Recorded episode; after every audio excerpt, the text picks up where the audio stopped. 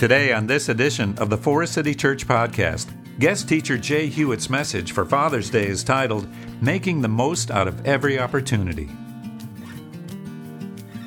It is true. My college uh, nickname was Hot Rod, uh, but I think Steve is the only one that literally called me that. And it's also true, I've got a mustache. Can we handle this? Can we handle this mustache this morning?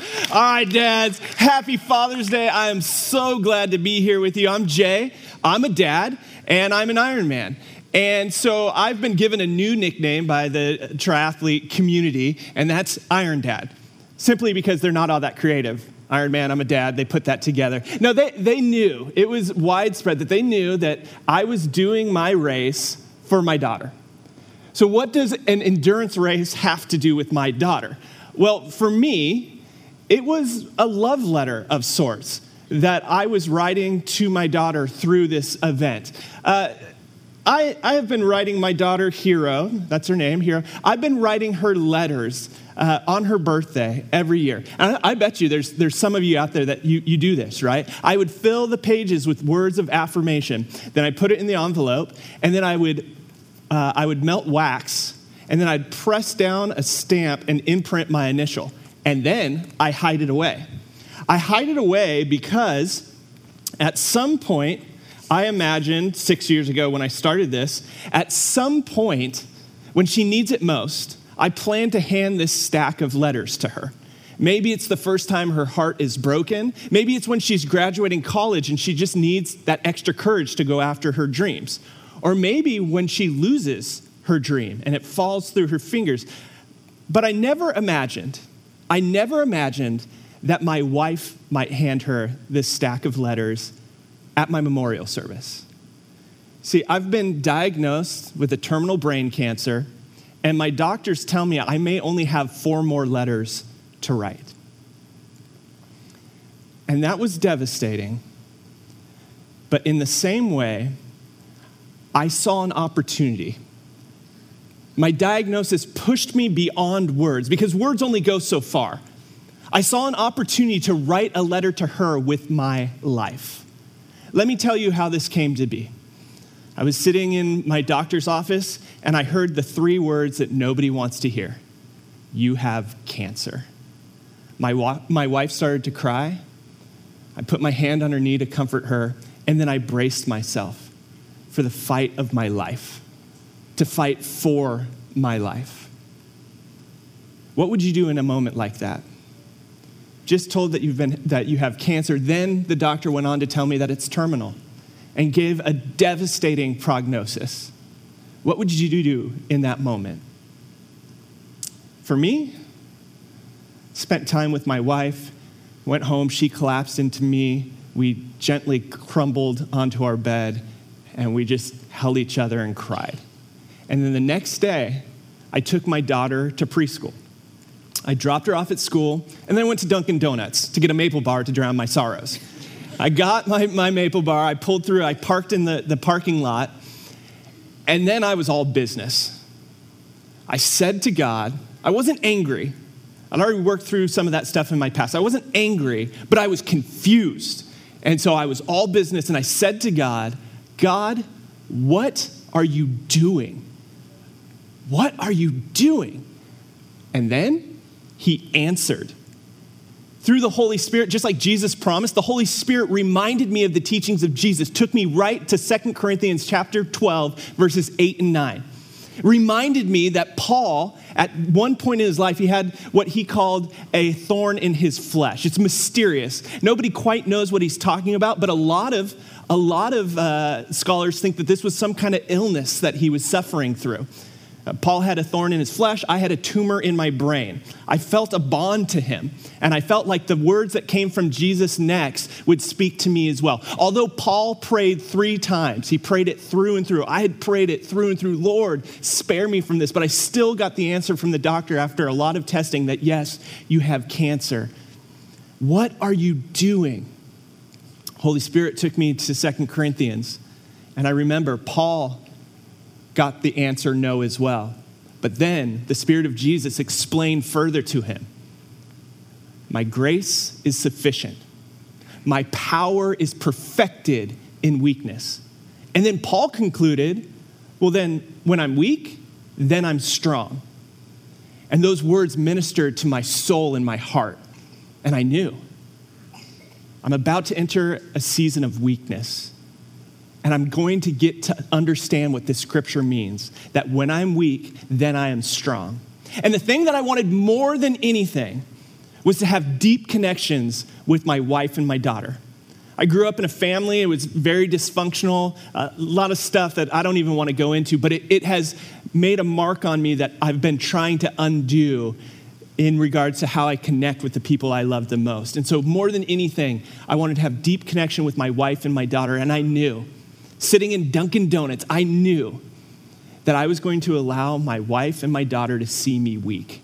And that vulnerability, although there's any dad in here, you don't want your kids to see you weak, right?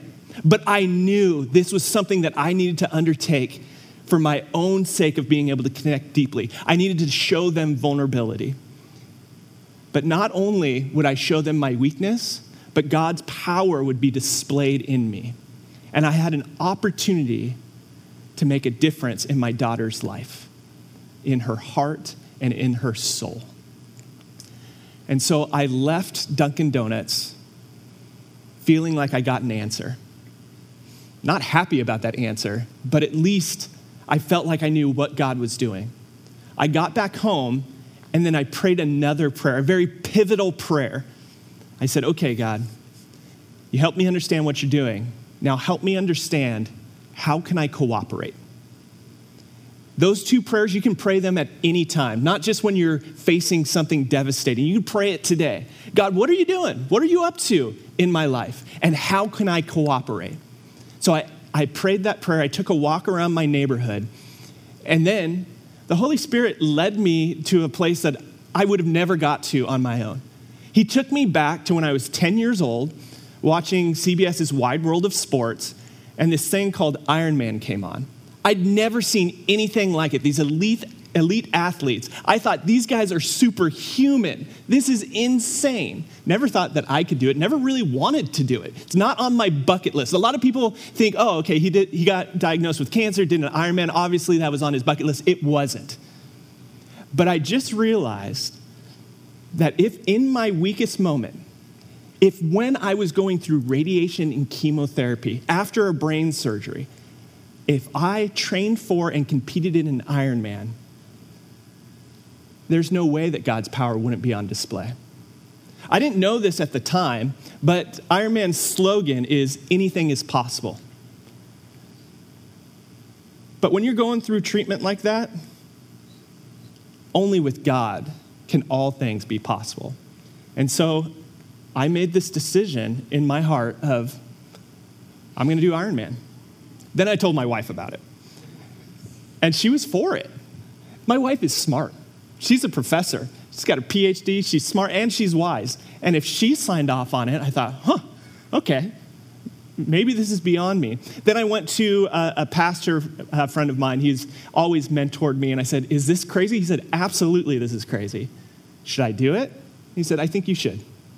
I think if, if the Lord's leading you this way, you should do it. And so I decided that I would do Ironman. Now, this is where I feel like I might lose you. Uh, some of you don't know what Ironman is, so let me tell you what Ironman is. Ironman is a mega triathlon. They took uh, three endurance races and just squashed them all together. So you consecutively swim, bike, and run. You swim 2.4 miles, and then you transition to a 112 mile bike ride. And then when you're done with that, you head out for a marathon. 26.2 miles. And you've got to do that in under 17 hours. It's kind of the gold standard of endurance racing. but let me tell you this what's an Iron Dad? What's an Iron Dad? An Iron Dad is anyone, anyone. You don't have to be a triathlete, you don't even have to be a dad, but I'm speaking to you, dads, today. But an Iron Dad is anyone who's committed to teaching faith by example and is handing down a life dedicated to love, resilience, faith, and strength. That's what an Iron Dad is. And I'll talk more about that at the end.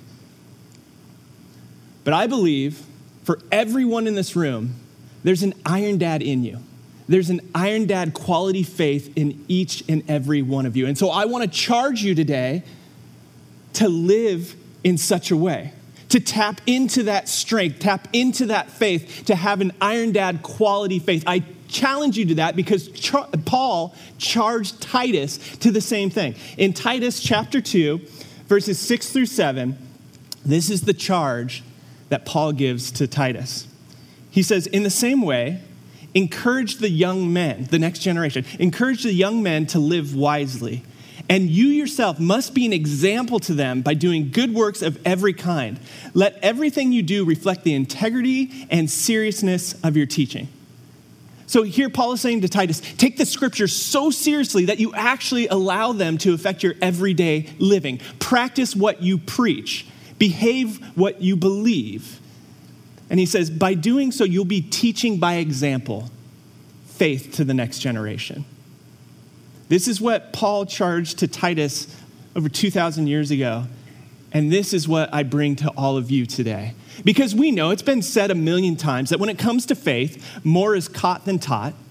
And our kids don't care how much we know until they know how much we care. And so I want to challenge you to live a life of faith that makes an impact. Because look at, at verse 7, that word example. It's a straightforward word. But if you dig a little deeper to the original Greek below it, it's a Greek word tupo. And tupo, uh, it means uh, a mark left by impact, an imprint. It's a word picture. It's more than just a word, it gives us a word picture. Paul is painting a picture with his words. You know what it brings to mind for me? It brings to mind this, this seal that I've been putting on my daughter's le- letters for the past six years. Melted wax, then an impact of an iron stamp, leaving an impression. Paul's saying, do this with your life, do this with your faith. Because the next generation, their hearts are like melted wax. They're soft and they're impressionable for good or for bad. And your actions, your actions leave an impact, leave an imprint for good or for bad. And so, what mark are you going to leave? What mark are you going to leave on the hearts and souls of the next generation that's looking up to you? With Iron Man, I saw an opportunity to make my mark. And so, on the first day of radiation, I started training. On the first day of radiation and chemotherapy, I ran one mile. I just came out of a very, very high risk brain surgery. Uh, the doctors had to remove a golf ball uh, size tumor, brain matter, right from the center of my brain.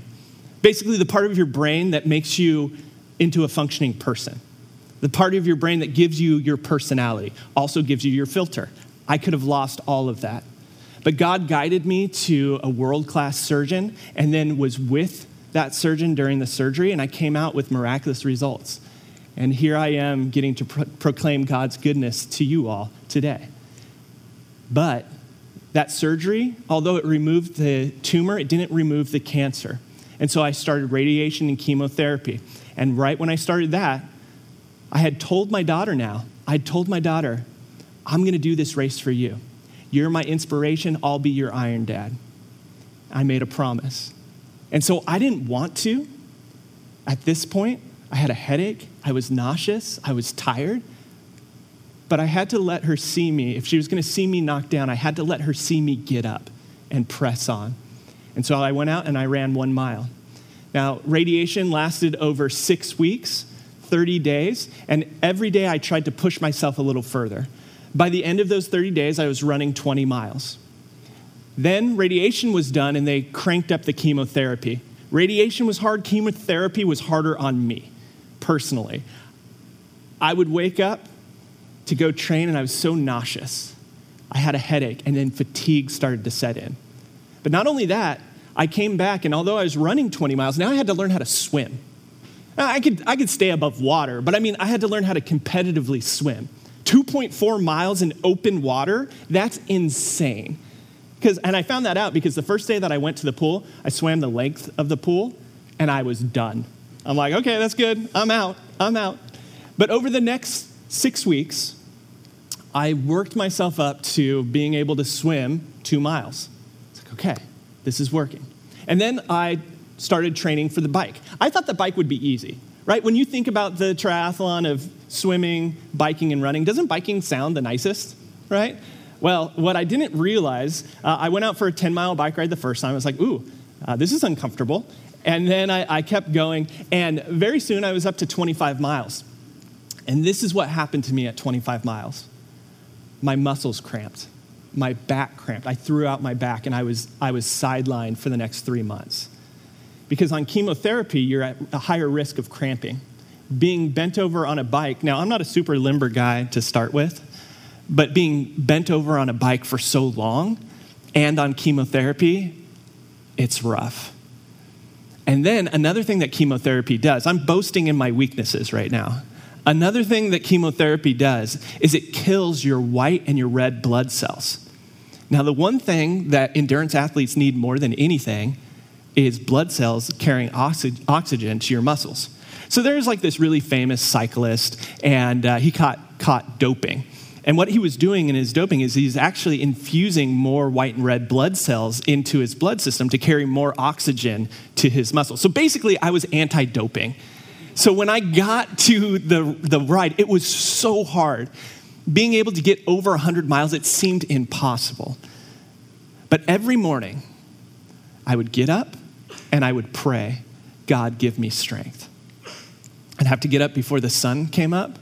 And you know how hard it is when you say, Oh, I'm going to exercise every day, and then the sun hasn't come up yet, and you're tired and you don't feel good. It's hard to get up. I would wake up just wrecked from my, from my cancer treatment. And I'd say, I made a promise to my daughter, God, give me strength. And then I'd get up and I'd get after it. And every single time, God provided the strength needed to complete my workout for the day. And so soon enough, I was able to cycle 100 miles. And then it was time to start using all disciplines at once. It's called brick training. So I started doing my brick training where I would go swim and then ride, ride and then run. Uh, and that was really hard. But then it got harder.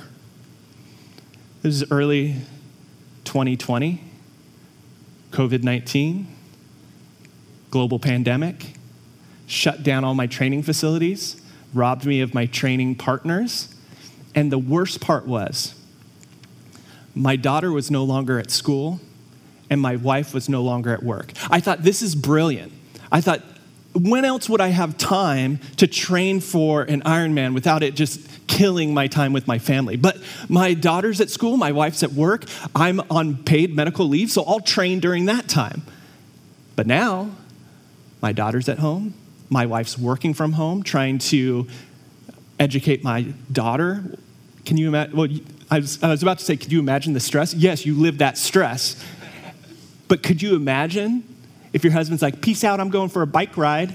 Every morning when they would wake up, I was gone. And at this point, I was in high volume training, so I was gone for a long time. And it put so much stress on my family the exact opposite of what I had hoped for in this event. And so I started to doubt myself. Maybe I didn't hear correctly from God. You ever feel that way? You thought you heard the voice of the Lord, and then you're like, hmm, that was stupid. I was wondering, Lord, did I, did I miss the boat on this? Should I quit? And then my race got canceled. I was supposed to do Ironman Australia. I thought I was so clever. My wife and daughter, their favorite animal is koalas. And so I thought, we'll take a family vacation around the race. It'll be so great. Uh, my, my wife said, not so much. But anyway, that got canceled, which meant I had to defer my race to further out, which meant I would put more stress on my family. But I deferred, I kept training. And then my next race got canceled. I deferred, kept training. That race got canceled. And I came to my friends and I said, I don't know what to do. I'm caught here. I can't keep training and keep putting this stress on my family, but I can't break the promise to my daughter. What do I do? And then Ironman canceled all of their races worldwide. Worldwide, every, every race was canceled and they called me. At this point, I was an Ironman sponsored athlete, so I'd been in communication with them, and their uh, head of, of media called me and he said, Jay, we're to do something historic. We're to do our first ever Kona World Championship Ironman virtual. It's a full distance race, 140.6 miles, and we're to do it all virtually, tracked by, tracked by your watch. And they said, and we want you to lead the way in it. They said, we'll do, we'll do athlete spotlights before. We'll send out our crew, that, our ABC crew that's normally at the race. We'll send them to follow you on the race and do live check ins as we go. And then we'll interview you after on our broadcast. And I thought, this sounds good, but it also sounds like there's a catch. What's the catch? He said, well, you just have to plan your own race. Wait, so I've got to plan 140 miles worth of racing and get together about 150 volunteers to staff all the aid stations. Oh, that I've got to also stock all those aid stations along the way. And I've got to do this with no other competitors. If you're an athlete in here of any kind, you know how difficult it is to compete without competitors.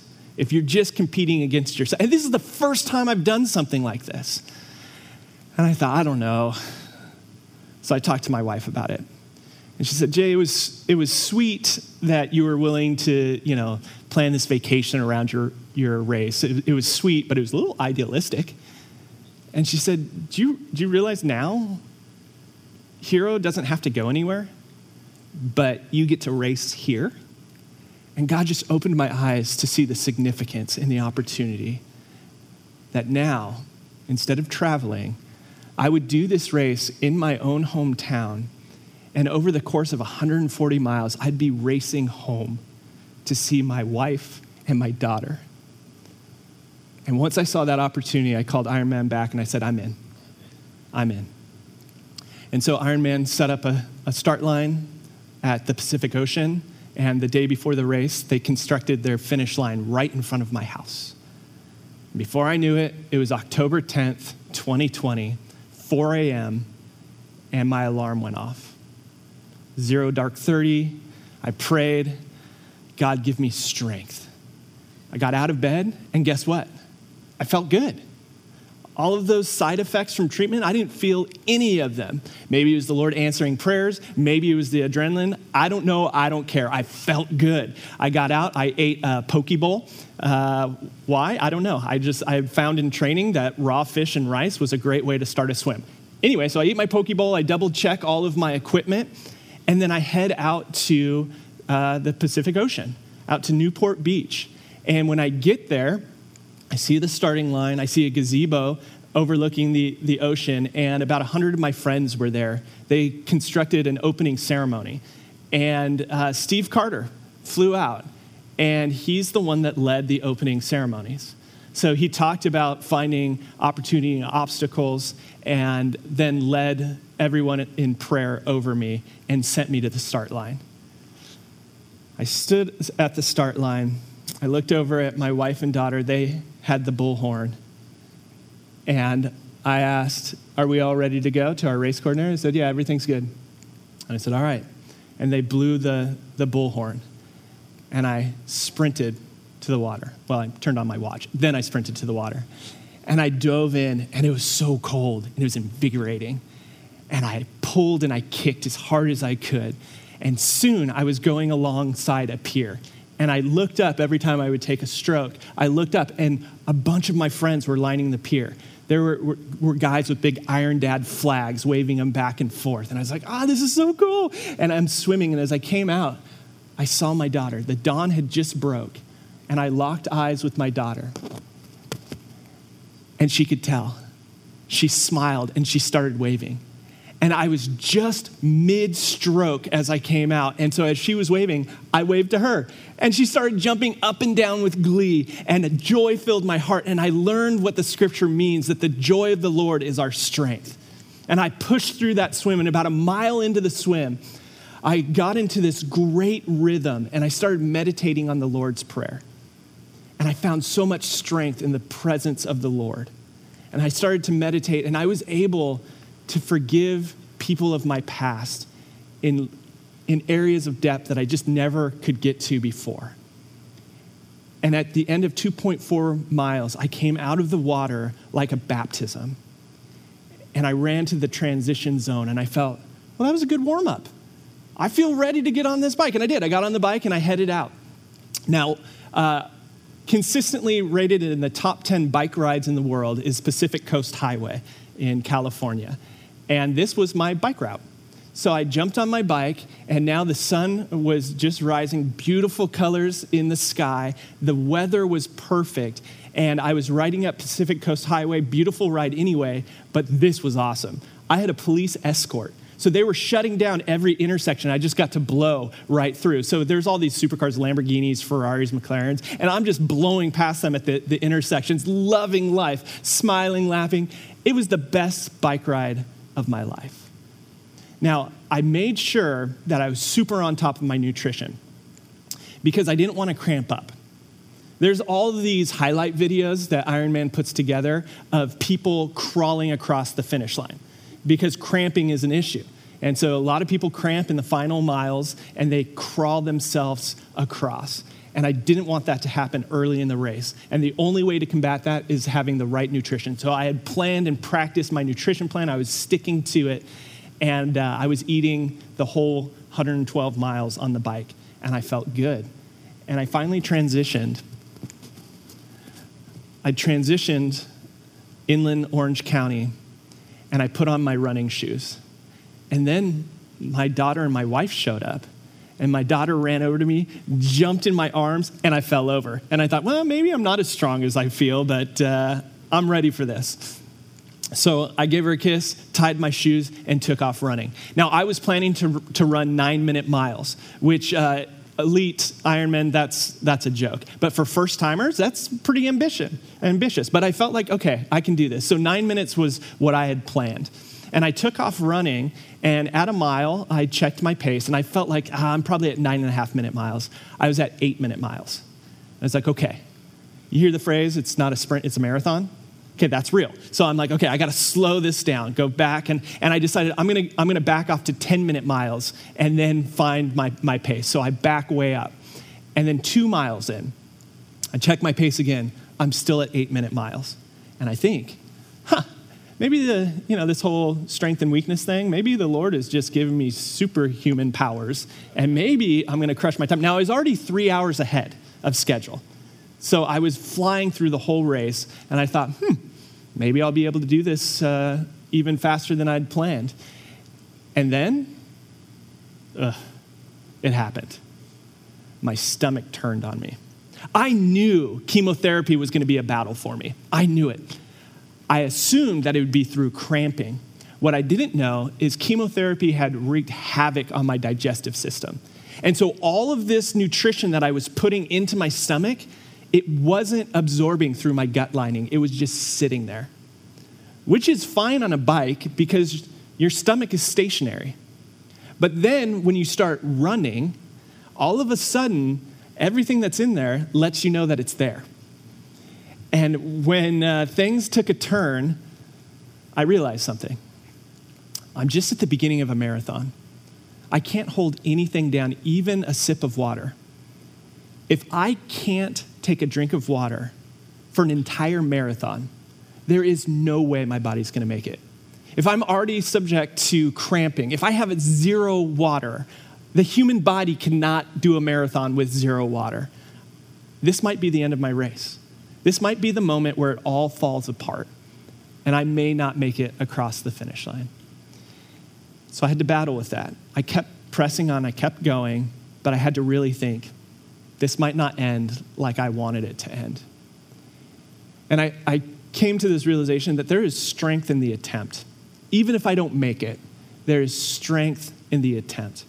And I changed my mantra, and my mantra then became You've got nothing to prove, just an example to set. You have nothing to prove, just an example to set. Because everybody was worried for me. Everybody was worried that under the current conditions that my body was in, why would I push it so much? I was already suffering the side effects of chemotherapy, radiation, surgery. Why would I subject myself to more suffering? Couldn't that cause more harm to me? And so I said, okay, got nothing to prove. I just have an example to set. I'm going to press on, but there's most likely going to come a point where my body can't handle it. And it doesn't matter how much mental fortitude I have. If my body cramps, I'm done. I have nothing to prove, just an example to set. And it's, it's hard to keep going when you think that failure awaits you. But I kept going. 10 miles into the run, oh, it was the hardest 10 mile run I've ever experienced. It's like running with the stomach flu. And I'm running, and now I'm 120 miles into this race. I'm 12 hours in. I don't even like to sit in a car for four hours. I'm 12 miles in.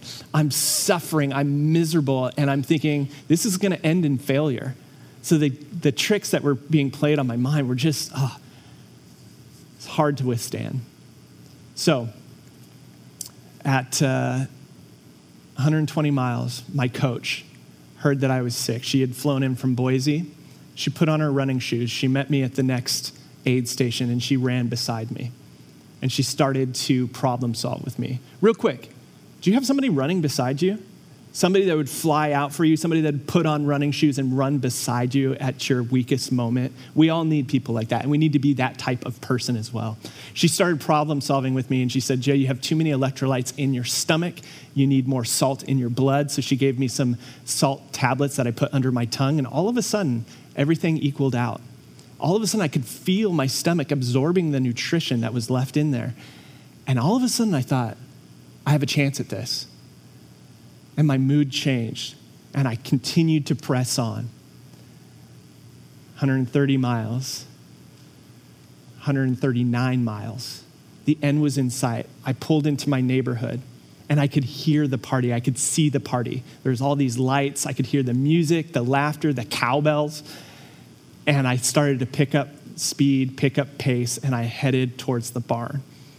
My friends spotted me and they just erupted.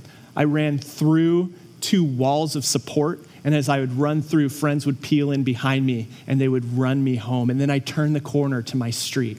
And when I turned the corner, I saw the finish line and I saw my wife and my daughter holding a sign that said, There's no place like home. Everything else faded away. I locked in on them and I floated to the finish line. When I crossed, reunited with my family, I kissed my wife. I kissed my wife, and then I got down on one knee with my daughter, and I said, Honey, if I can do it, you can do it. If I can do it, you can do it. You inspired me, honey. And God is going to put dreams in your heart. Go after those dreams. Your mom and I have your back. Go after those dreams and know that at some point life is going to knock you down. But you hold on to the hope of Jesus. You find strength in the Spirit, and you get up and you press on. Honey, if I can do it, you can do it. And I want to say to every one of you in here, I am nothing special. I'm just a jar of clay that carries the gospel of victory and because my God is strong, in my weakness, I've been made strong. And that's available to all of you. And so if I can do it, you can do it. And so you need to answer the question now what are you going to do? When life knocks you down, when it beats you up, when everything falls apart, what are you going to do? There is a next generation that's looking to you. And so I'm going to tell you what you're going to do. You're going to show them love and resilience and faith and strength.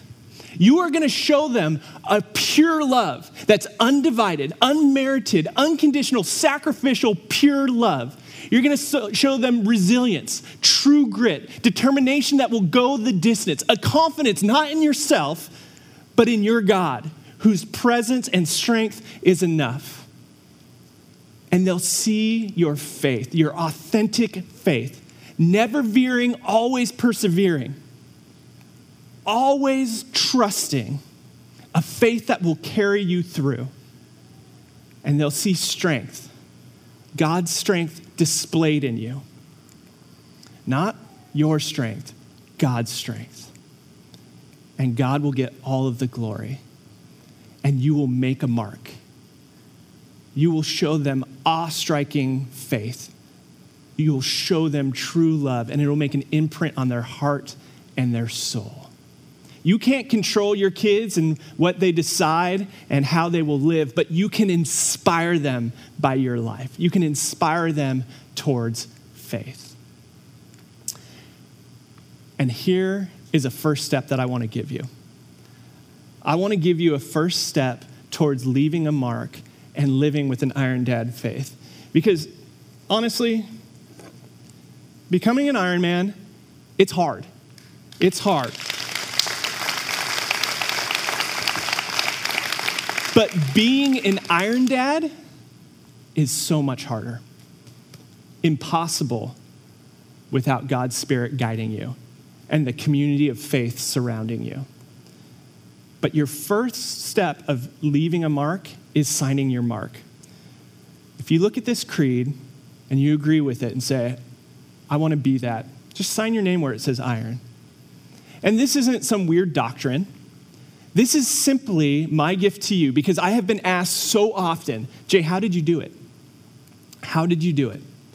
And uh, broadcasters, sportcasters, podcasters, they've all asked me this. And as I've reflected on it, back on it, this is the creed that drove me forward. I was committed to teach faith by example. And I was committed to these four areas of love, resilience, faith, and strength. And it got me through. You're going to face some hard times, but faith like this will pull you through. Forest City, you guys are amazing. Stay strong, press on. I'm Jay. Thanks for having me. You've been listening to Jay Hewitt, guest teacher at Forest City Church, with a message making the most out of every opportunity. You can watch the online version of this message by going to youtube.com slash Forest City Church. Thanks for listening.